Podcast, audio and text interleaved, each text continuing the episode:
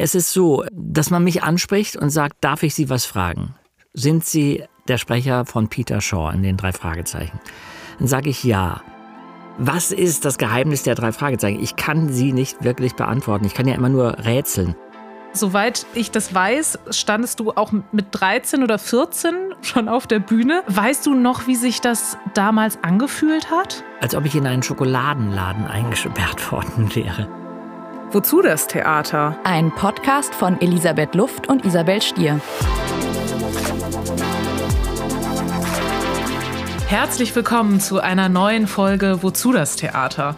Diesmal mit jemandem, dessen Stimme ihr wahrscheinlich alle kennt, denn Jens Wawrczeck ist zweiter Detektiv Peter Shaw in der Hörspielserie Die 3 Fragezeichen. Er spricht aber auch viele andere Sachen ein und ist mittlerweile in über 1000 Hörspielen und Serien zu hören. Jens ist aber nicht nur Sprecher, sondern hat auch eine richtige Schauspielausbildung. Er steht immer wieder auf Bühnen und 2020, da hat er sogar als Sänger sein eigenes erstes Album rausgebracht. Für uns war es wirklich was Besonderes, mit jemandem zu sprechen, dessen Stimme wir seit so vielen Jahren im Ohr haben. Und natürlich hoffen wir, dass ihr jetzt genauso viel Spaß habt wie wir beim Gespräch. Setzt euch hin, schnallt euch an und los geht's.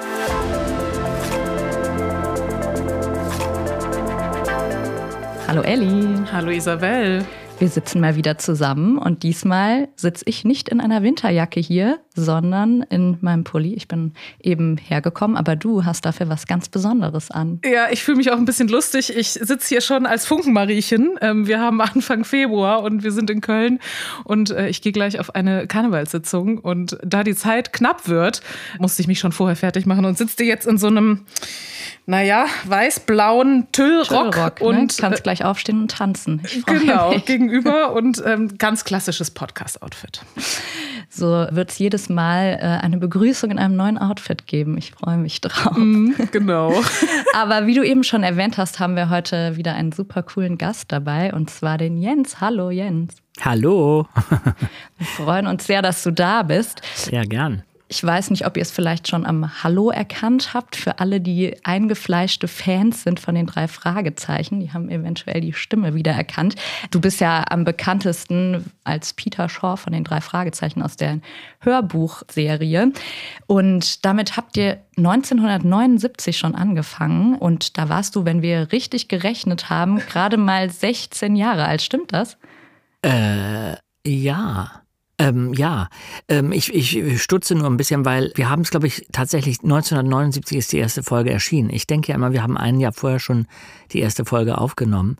Und meine Tätigkeit sozusagen vor dem Mikrofon, die habe ich schon ein paar Jahre vorher angefangen, weil ich, bevor ich bei den 3 Fragezeichen landete, habe ich ja schon Aufsatzfunk gemacht beim Norddeutschen Rundfunk und Hörspiele und ja, insofern finde ich 16 fast schon alt, weil ich glaube, meine ersten Aufnahmen hatte ich mit 11. Ah, wie kam das denn dazu, dass du schon als Schüler da im Studio gelandet bist? Ja. Da ging ich noch zur Schule. Weil ein Deutschlehrer in seiner Deutschstunde uns in der Klasse angesprochen hat und gesagt hat, wer heute Lust hätte, am Nachmittag zum NDR zu gehen, ich komme ja aus Hamburg, der könnte da vorsprechen. Und das habe ich gemacht. Mit ein paar anderen Jungs oder auch Mädchen, ich weiß es gar nicht mehr, ja, wahrscheinlich waren jedenfalls, ich bin ausgewählt worden, was mich fast ein bisschen wundert, weil ich wahnsinnig gehamburgert habe damals. Herrlich. Aber ich habe wirklich dann, ich könnte fast behaupten, seitdem meine Nachmittage beim Rundfunk verbracht. Habe dann aber auch relativ früh Phonetikunterricht genommen, weil eine sehr nette Regisseurin, mit der ich das Dschungelbuch aufgenommen habe, also da war ich Mowgli, die hat gesagt, was willst du denn später werden, Jens? Und ich sagte, Schauspieler. Dann sagte sie, du bist begabt, aber du müsstest sprechen lernen. Mhm. Und ich hatte keine Ahnung, also wieso, ich spreche doch gut, was haben Sie denn? Und dann hatte sie eine sehr fitte Mutter, die wohl mal eine Schauspielschule hatte und die aber inzwischen im Ruhestand war und sich ein bisschen langweilte und sich freute, dass dieser kleine Junge dann plötzlich einmal die Woche bei ihr saß. Und der ordentlich Hamburgerisch sprach, natürlich. Genau. Mit der Frau Schmidt-Decker habe ich dann Phonetikunterricht gemacht, so ein Jahr. ungefähr. Und dann war wirklich der Dialekt plötzlich weg, aber wirklich plötzlich. Ich habe wochenlang, monatelang weiter so gesprochen wie am Anfang und habe überhaupt nicht gehört, was sie wollte, wenn sie sagte, das heißt nicht, ich gehe nach Hause, also Hause, sondern Hause. Also den Unterschied zu hören, das muss man erst mal lernen. Ja, wenn man da nie so drauf geachtet hat, stelle ich mir das irgendwie schwierig vor. Vor allem auch mit 11 und dann steht man plötzlich im NDR. Ich kann das ein bisschen nachvollziehen, bei mir ist das nicht ganz so stark ausgeprägt gewesen. Ich komme aus Bremen, ich lebe aber jetzt seit über 10 Jahren in Köln, beziehungsweise immer wieder hier und das hat sich geändert. Ich habe mir das Kölsche tatsächlich oder zumindest das Rheinländische sehr angewöhnt und als ich dann mit Radio anfing, da sagte man mir das dann auch immer, dass ich doch ein bisschen auch auf meine Endungen und so achten müssen, weil es wäre doch schon sehr rheinländisch. Ja, König und König und sowas. Ja, genau. Genau. Ja. Und hast du denn eigentlich den Deutschlehrer dann nochmal wieder getroffen oder hat er sich irgendwie nochmal bei dir gemeldet im Nachhinein jetzt, wo du so erfolgreich geworden bist? Ich habe ihn tatsächlich wieder getroffen. Der hat mir irgendwann mal geschrieben. Und da war ich sehr, sehr, sehr froh, weil ich ein sehr anhänglicher Mensch bin, gerade was meine Lehrer und Lehrerinnen angeht, weil ich habe schöne Begegnungen da gehabt.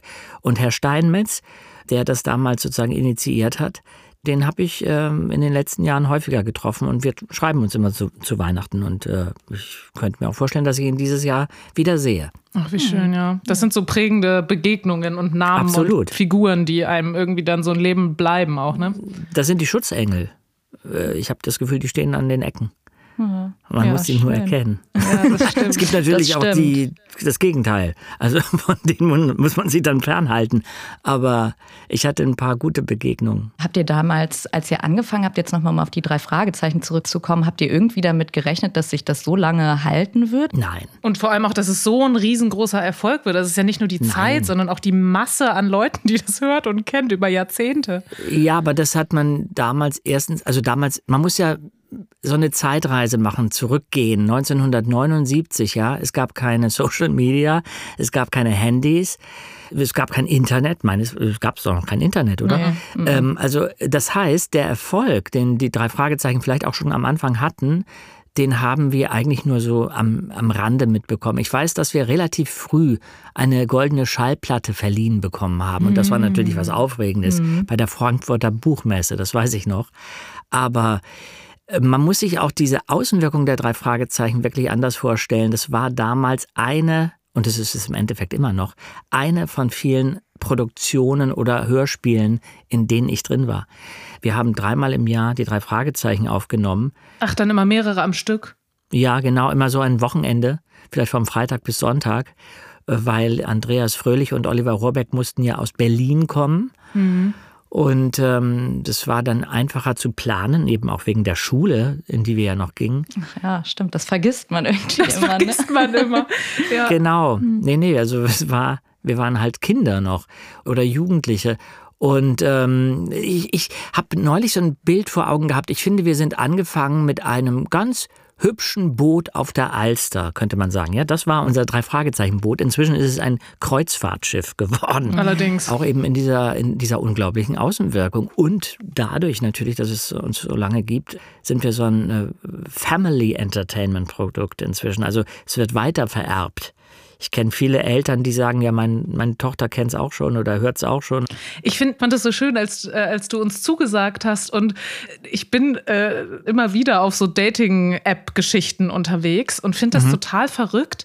Also man kann immer wieder an unterschiedlichen Stellen so Spotify-Highlights angeben in seinem Profil. Ja. Und jede zweite Person, die einem da angezeigt wird, würde ich jetzt mal grob über den Daumen gepeilt sagen, hat als eins der Spotify-Highlights 3 Fragezeichen angegeben. Unglaublich. Und ich finde das wirklich, also da musste ich nochmal so drüber nachdenken, als wir jetzt auch das Gespräch vorbereitet haben in den letzten Tagen, weil mir das so oft begegnet ist und das dann auch oft so als Gesprächseröffnung oder so genutzt wird. Ne? Das ist also wirklich Wahnsinn.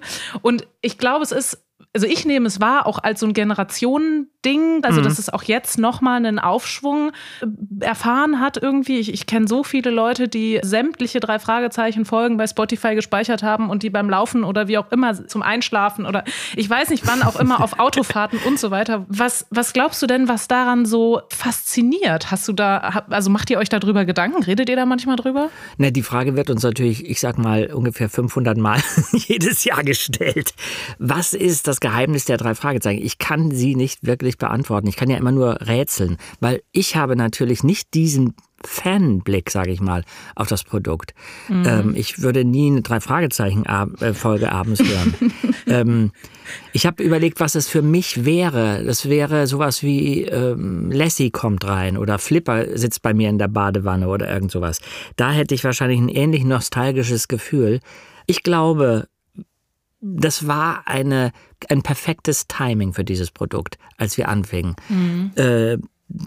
Es gab keine Hörspielserie, die in Amerika spielte. Und Amerika war dieses ferne, ferne Land der unbegrenzten Möglichkeiten. Dann noch Kalifornien. Dann noch dieser Ort, den es zwar nicht wirklich gibt, aber so nah an Hollywood. Mhm. Das eröffnete ja unglaubliche Möglichkeiten von Geschichten, von skurrilen Charakteren und so weiter. Und insofern hatten wir, was die Geschichten anging, viel mehr Freiheiten als zum Beispiel TKKG, die in Deutschland halt am Boden klebt. Ja. Ich glaube, die Autoren von den drei Fragezeichen und inzwischen sind es auch Autorinnen, die konnten viel freier irgendwelche Geschichten sich ausdenken. Und außerdem, das denke ich inzwischen mit fast so ein bisschen sentimentalen Gefühlen, ich glaube, Andreas, Oliver und ich klangen sehr unterschiedlich und das ist natürlich unglaublich wichtig und gut fürs Hörspiel. Und dadurch waren diese drei Charaktere von vornherein unterschiedlich, aber hielten zusammen. Und das ist eine gewisse Energie und eine gewisse Dynamik, die funktioniert und die irgendwie überzeugend ist. Und natürlich die tollen Cover. Die Optik war anders als andere Produkte. Das war irgendwie ein bisschen edler und auch ein bisschen erwachsener. Mhm. Das hatte diesen Alfred Hitchcock-Zusatz, Alfred Hitchcock, die drei Fragezeichen. Das war ja schon ein bisschen in der Erwachsenenwelt. Ja, aufregender auch einfach, ne? Mhm. Aufregender, absolut. Und vielleicht auch, zu der Zeit gab es ja noch gar kein Internet, kein Social Media und so, da war es vielleicht gerade aufregend, irgendwas zu zeigen, was man nicht kennt, ne? Ob es heutzutage noch so gut funktionieren würde, ist die Frage, wo man sich bei den ganzen Influencern, weiß ich nicht, kannst du auch jemandem folgen, der in Hollywood wohnt und da jeden Tag Menschen auf der Straße filmt und dann ist es nicht mehr so was, wo man gar nicht drankommt irgendwie, ne? Absolut. Aber du hattest ja eben auch erwähnt, dass ihr so unterschiedliche Stimmen habt. Weißt du denn noch, wie das war? Also wie ist das entstanden, dass du Peter wurdest? Fandst du den sympathisch und dann hast du gesagt, ich möchte Peter sein? Oder? Die Rolle will ich haben. Ich glaube, das war damals keine so bewusste Entscheidung. Für mich war es alles aufregend. Vor dem Mikrofon zu sitzen und in der ich sehr schüchtern war, mich auszutoben, wenn man so will, in irgendwelchen Rollen, das war toll. Und das war auch ein Glück in meinem jungen Leben. Ich glaube, Frau Körting, die Produzentin und Regisseurin, wollte ursprünglich Andreas als Peter haben und mich als Bob. Und das wurde kurzfristig nochmal umgeswitcht bei den Aufnahmen. Aber ich fand Peter immer super, also auch gerade für mich, weil Peter tatsächlich die Figur ist in den drei Fragezeichen, die am emotionalsten funktioniert und am emotionalsten reagiert. Und das ist natürlich zum Spielen extrem dankbar und damit konnte ich mich auch irgendwo identifizieren. Also einerseits diese Angst, die Peter hat, dann aber auch das Mutige, was er dann wieder in Situationen beweist und auch eine gewisse Temperatur, die er so als Figur hat. Das sind Sachen, die ich an Peter sympathisch finde und mit denen ich mich auch, wenn man so will, identifizieren konnte. Das ist auch, was ihn ja, finde ich, auch so charakterisiert, ist so eine, auf ein Stück weit eine Unkontrolliertheit, beziehungsweise weniger kontrolliert zu sein als die anderen beiden, so hat man zumindest oft den Eindruck. Wir haben uns direkt überlegt, unsere ZuhörerInnen mal vorher zu fragen, ob sie denn irgendwelche Fragen an dich haben, die sie dir schon immer mal stellen wollten. Und tatsächlich haben sich wir haben mal ein paar rausgegriffen und die erste, die du bestimmt auch nicht zum allerersten Mal hörst, aber wir stellen sie jetzt einfach mal trotzdem. Soll ich raten? Bitte, rate. Was ist deine Lieblingsfolge? Nee, die tatsächlich nicht. Was ist denn deine Lieblingsfolge? Ach so, die habe ich nicht. Ach, die hast du nicht? Nein, also das kann ich nicht beurteilen, kann ich nicht beantworten, weil ich tatsächlich die Handlungen relativ schnell vergesse. ja, wenn wir sie aufgenommen haben. Kann ich irgendwie nachvollziehen. Also wir waren 2019 bei eurer Show, der dunkle Taipan, und ich wusste es jetzt ehrlich gesagt auch nicht mehr so genau, was war einfach so das Live-Erlebnis, war halt das, das Aber Coole. Du weißt schon, dass wir da im Käfig gehangen haben. Das habe ich noch im Kopf, ja. Also was auf jeden Fall die anderen wissen wollten, war, ob du im Alltag an deiner Stimme erkannt wirst manchmal. Oh ja, andauernd. Jeden Tag. Nervt dich das? Nein, überhaupt nicht. Die Leute sind immer sehr freundlich. Wie reagieren denn dann die Menschen? Also wie begegnen die dir dann? Sind die irgendwie verwundert oder so? Weil ich finde das, also für mich ist das auch gerade echt ein sehr ungewohnter und total schöner Moment, weil wir kennen uns überhaupt nicht und wir sehen uns ja noch nicht mal, weil du sitzt im Tonstudio und wir sitzen bei uns zu Hause und wir sind nur auf der Audiospur verbunden. Ja, verstehe ich. Es ist so, dass man mich anspricht und sagt, darf ich Sie was fragen? Sind Sie der Sprecher von Peter Shaw in den 3 Fragezeichen? Dann sage ich ja. Und dann gibt es meistens ein sehr, sehr, sehr inniges und herzliches Begrüßen, beziehungsweise so eine Art Geständnis, dass man ein großer 3-Fragezeichen-Fan ist. Und dass wir seit 100 Millionen Jahren gehört werden, jeden Abend vorm Einschlafen. Mhm. Und das Interessante ist tatsächlich, und das erlebe ich auch übrigens bei meinen Live-Lesungen, die ja mit den 3 Fragezeichen nun gar nichts zu tun haben, ja, dass durch dieses Hören, das ist ja offensichtlich ein sehr intimes Medium, also die Stimme, die so quasi in die Gehörgänge sich hineinschleicht und dann auch noch jeden Abend, dadurch entsteht ein sehr intimer Kontakt. Also zumindest, das ist ein bisschen eine Einbahnstraße auf der einen Seite, weil ich habe davon nichts. Aber ja, ich bekomme einen unglaublichen Vertrauensbonus dadurch, dass ich als Stimme so präsent bin in Familien. Und das rührt mich teilweise. Ich hatte jetzt neulich gerade ein Erlebnis in Wilhelmshaven, wo ich immer Ärger mit Harry gelesen habe, also eins meiner Hitchcock-Programme. Und da kam eine Frau zu mir und bedankte sich für den Abend und sagte dann aber auch, und sie muss es mir gestehen, ja, ich höre die 3 Fragezeichen seit 25 Jahren. Und ob sie mich einmal in den Arm nehmen darf. Ui. Und dann sagte ich, ja natürlich, also ja, ich bin ja aus Fleisch und Blut, und ich habe gemerkt, als ich sie dann umarmte oder sie mich, also wir uns umarmten, was für eine Bedeutung das für sie hatte. Ich hatte das vor ein paar Wochen, dass eine junge Frau, also das hat jetzt wirklich nichts mit mir als Mann zu tun, sondern mit mir als Peter Shaw, die ein Foto machen wollte mit mir, also die fiel in Ohnmacht. Verrückt. Plötzlich war mein Arm leer, weil die Frau in Ohnmacht gefallen war, weil sie so aufgeregt war.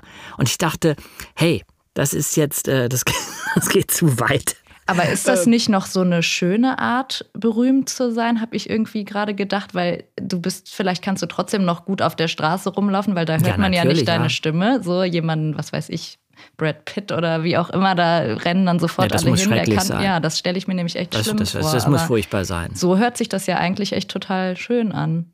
Ja, mit berühmt und nicht berühmt ist so eine Sache. Ich finde, berühmt sein ist, also mir war immer wichtig, dass ich meinen Job gut machen kann. Mhm.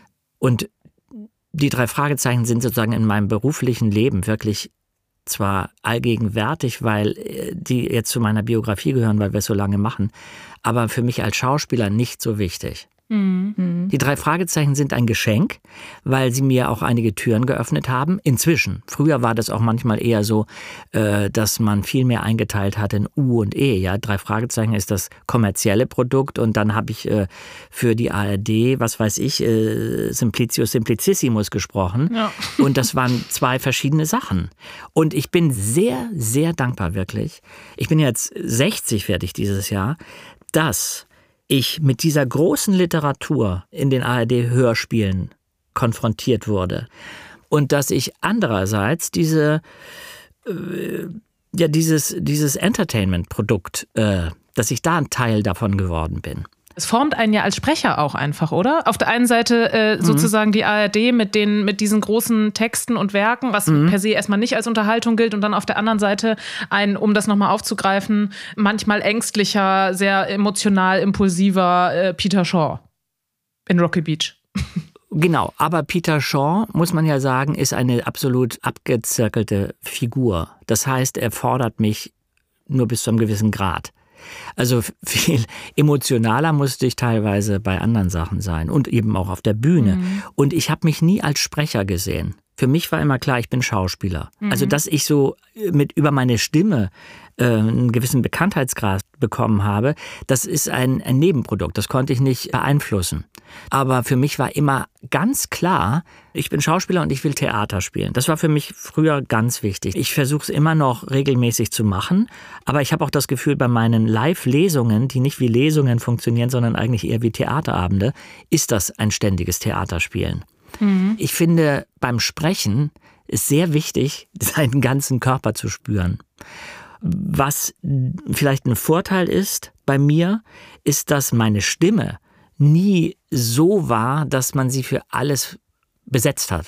Man würde mich nicht für einen Nachrichtensprecher zum Beispiel besetzen oder für bestimmte Sachen. Also mir wurden oft und meistens Rollen angeboten, die ein bisschen am Rand waren. Also am Rand in ihrer Persönlichkeit. Nicht der 0815 nette Junge von nebenan. Mhm. Und das fand ich toll.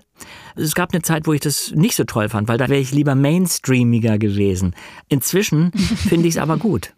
Schon längst. Mhm. Ja. Hättest du dir denn auch vorstellen können, die drei Fragezeichen auf der Theaterbühne zu spielen? Oder ist Nein. die Figur dafür nicht geeignet oder wieso? Also das klingt jetzt so negativ, aber ich finde, die Aufmerksamkeit, die die drei Fragezeichen als Hörspiel haben, die reicht vollkommen.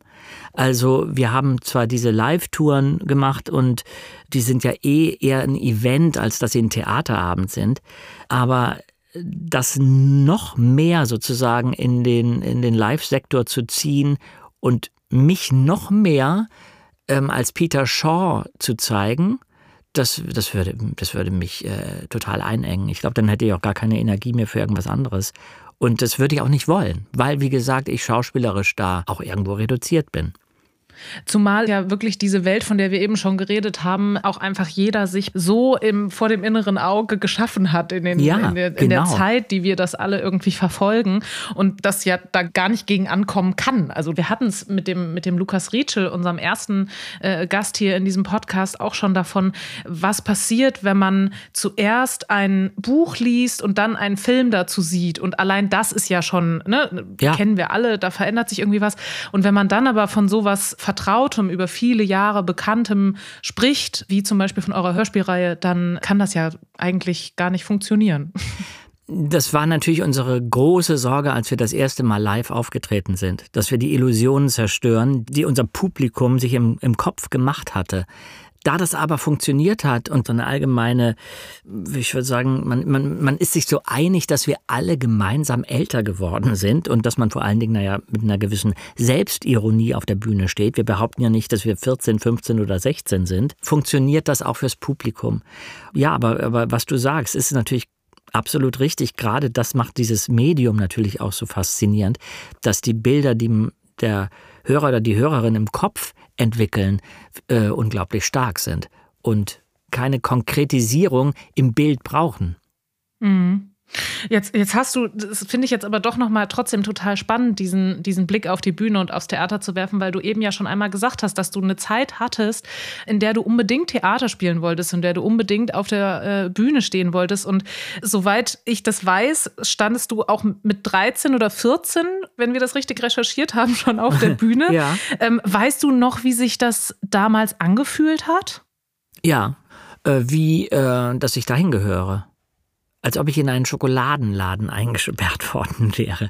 Das war wirklich eine Welt, die ich extrem magisch empfand. Und was ein bisschen schwer war, dass ich die Illusion, die man aufbaut, also auch das, was ich immer noch liebe am Theaterspielen, wenn ich also 6 Wochen mit den Kolleginnen und Kollegen ein Stück probe, dann ist man zwangsläufig sehr intim und auch sehr eng miteinander. Mhm. Sonst entsteht nichts. Und das habe ich als Kind auch so empfunden, aber ich habe nicht ganz verstanden, wieso das wirklich nur für die Dauer des Stückes hält. diese Illusion, die ich hatte, oder diesen Wunsch, diese Sehnsucht, jetzt werde ich also mit der Frau, die meine Mutter spielt, auch bis zu meinem Lebensende befreundet sein oder mit ich weiß nicht wem, die funktioniert meistens nicht. Ich habe Freundschaften, die sich aus der Arbeit dann so entwickelt haben, aber das ist eher selten. Das bedeutet aber nicht, dass die Zeit, die man zusammen verbracht hat, weniger wert ist. Oder dass es vorher eine Lüge war. Ich glaube, es gibt intensive Arbeiten und da sieht man sich teilweise nackter als in normalen Beziehungen. Aber dann ist es auch okay, wenn man wieder sagt, auf Wiedersehen, vielleicht sehen wir uns irgendwann wieder. Das bedeutet nicht, dass es nur Schall und Rauch war. Wir haben das beide schon auch hinter der Bühne sozusagen erlebt und irgendwie dabei sein dürfen. Wenn man Rollen übernimmt, das ist ja nie trennbar von deiner eigenen Biografie und von deiner eigenen Persönlichkeit. Also gerade in so einer Probenarbeit bist du ja auch als Mensch dann sozusagen da, nicht nur als die Person, die Figur spielt. Ne? Ja. Ist ja auch immer eine Frage, was gibst du da rein von dir? Wie interpretierst du das? Wie spielst du das? Weil es gibt ja einen Grund dafür, dass du die Rolle hast und nicht jemand anders. Ja, und das ist immer wieder ein absolutes Risiko. Also ich gehe in jede Arbeit mit einem großen Anteil von Unsicherheit. Und ich glaube, das ist wichtig. Also Unsicherheit, auch Offenheit, aber nicht mit dem Gefühl, ich kann es sowieso.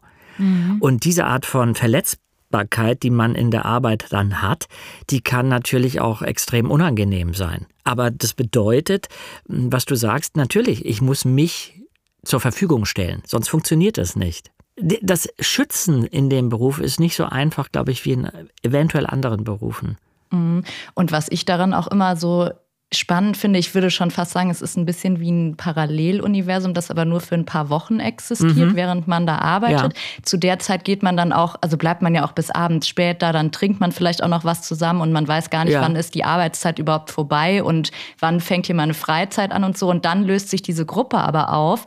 Das ist ja ganz anders als jemand, was weiß ich, mein Mann ist Lehrer, der geht halt, der hat dann so einen Cut und kommt nach Hause. Und irgendwie beim Theater habe ich das zumindest so empfunden. Ich habe Regieassistenz, Hospitanz ein paar Mal gemacht, dass man dann mit der Gruppe so zusammenwächst und dann, wie du aber eben meintest, dann löst sie sich auf und dann ist auch dieses Gefühl irgendwie weg, das in der Gruppe entstanden ist. Aber für den Moment war es total wertvoll.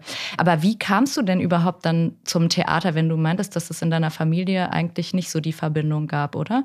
Da kam ich auch über den Norddeutschen Rundfunk.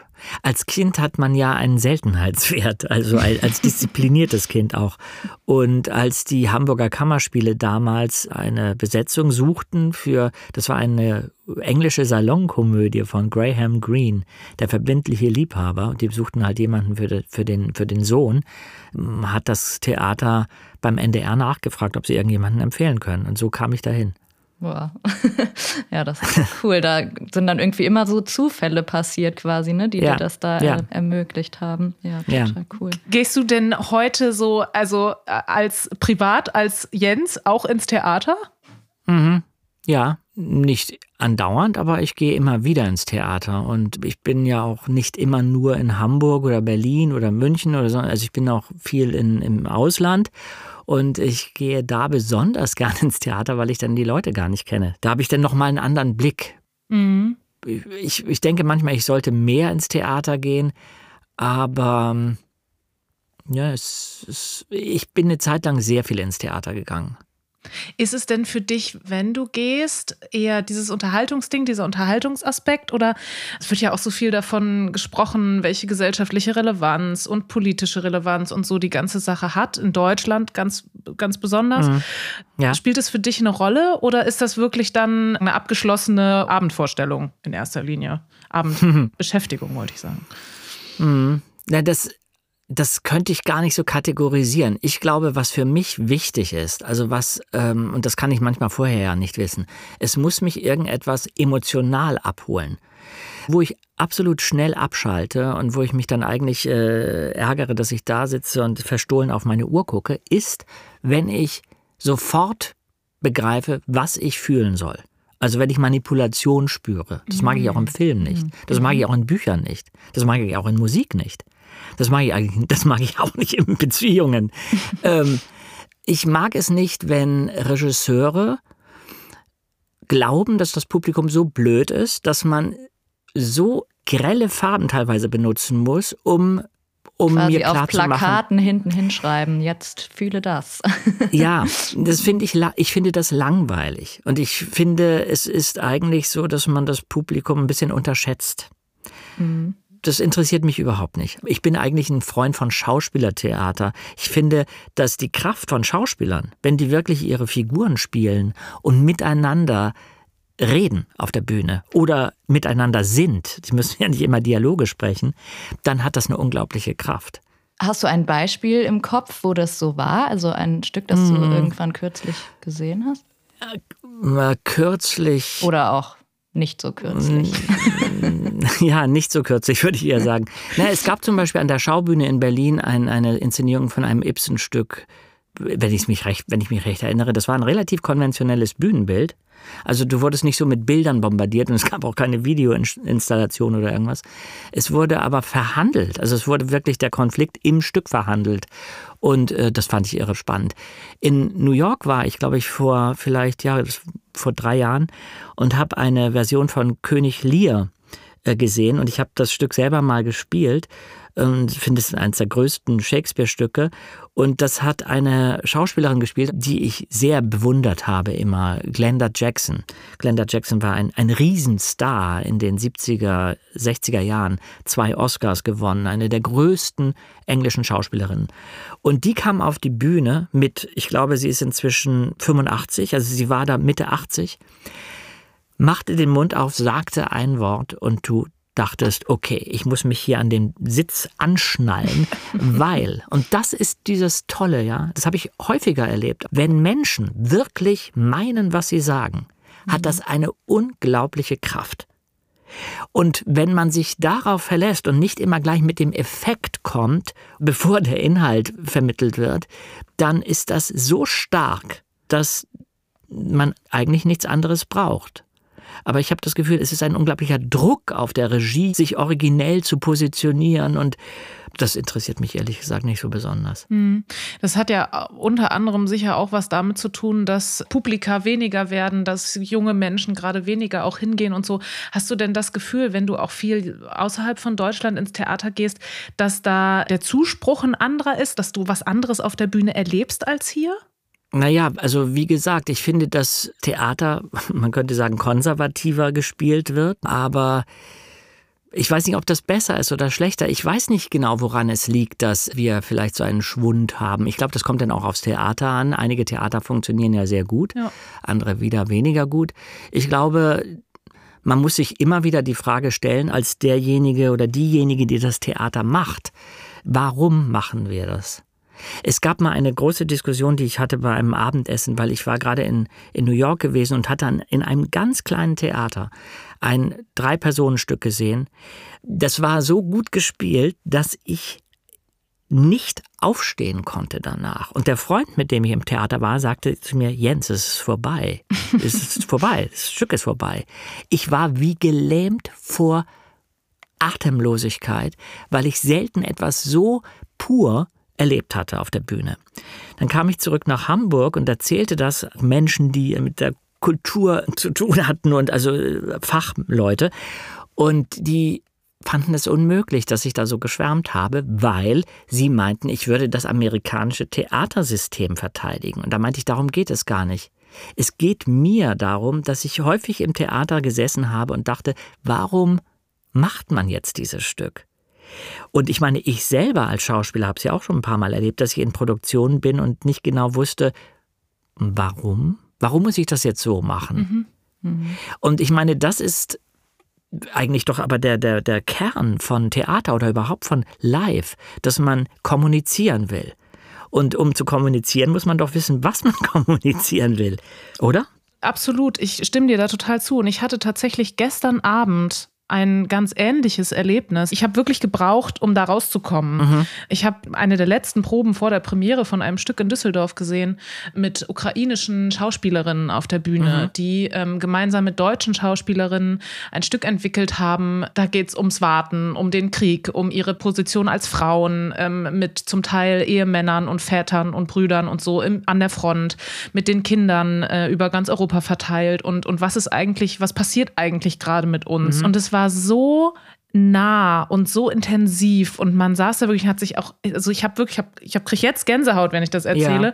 Und ich habe mich selber dabei so in Frage gestellt auf eine Art, also ich bin die Glückliche, die gerade einfach nur nach Düsseldorf gefahren ist zum Theater, um sich das hier anzugucken, und danach fahre ich wieder nach Köln in meine Wohnung und im Grunde ist in meinem Leben alles gut. Mhm.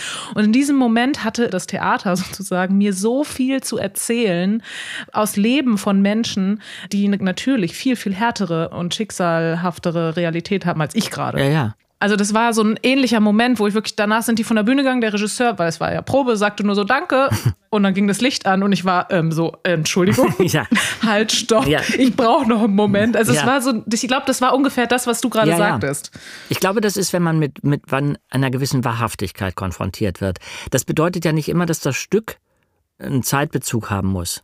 Also ich habe das auch erlebt, als ich Hello Dolly mit Bette Midler gesehen habe. Da bin ich rausgegangen und habe gesagt, ich bin glücklich, dass ich am Leben bin.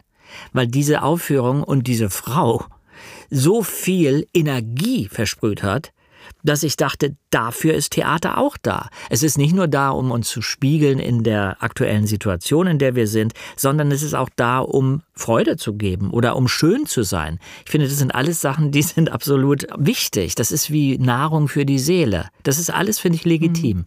Also würdest du sagen, das ist auf jeden Fall einer der Gründe, heute ins Theater zu gehen, dass man berührt wird und vielleicht auch eine Verbindung noch zu sich selber dann ja. auch schaffen kann? Ich glaube, das ist der Sinn und Zweck von Theater per se, seit immer. Ich glaube, da kann man gar keine Liste aufstellen und sagen, das muss drin sein oder das muss nicht drin sein. Ich glaube, es ist alles möglich, aber es muss echt sein. Und das wiederum hat auch eben immer was mit meiner persönlichen Situation zu tun. Darum ist ins Theater gehen so ein persönliches Erlebnis. Deswegen, es muss auch nicht immer, selbst wenn es einmal langweilig war, nicht aufgeben, trotzdem ja. weiterhin hingehen. Vielleicht wird es beim Absolut. Nächsten Mal dann super. Ja. Apropos echt sein, das ist so ein ganz, ganz schönes Bild, mit dem wir ja aus dieser Folge rausgehen. Und für uns hatte das natürlich jetzt mit dir, um den Bogen zu schlagen, auch heute wird ein ganz besonderes Echtsein, weil du jetzt heute nicht über Spotify und ein Hörbuch oder Hörspiel bei uns warst, sondern in ganz echt und live. Ja. Lieber Jens, vielen, vielen Dank, dass du bei uns warst. Wir haben uns sehr gefreut. Ja, ich habe mich auch sehr gefreut. Ich hoffe, ich habe nicht zu viel Blödsinn geredet. Nee, es hat sehr viel Spaß gemacht. Danke auch von mir. Ja. Ganz, ganz liebe Grüße nach Hamburg und vielen, vielen Dank. Ja, danke.